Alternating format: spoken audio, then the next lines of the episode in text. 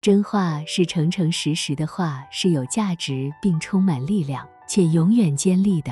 所谓一言九鼎，就是真话。主耶稣说话都是实实在在的，所以他的话没有一句不带能力的，是永远长存。世人常以为说谎话是无关紧要的，以致人人说谎，彼此说谎。殊不知，说谎导致社会败坏，阻碍幸福，并且说谎会影响灵魂得救。保罗在基督里说真话，他劝我们唯用爱心说诚实话。盼大家均能口吐真实的话语，拒绝谎话。个人与邻居说诚实话，在基督里说真话。阿里嘎多。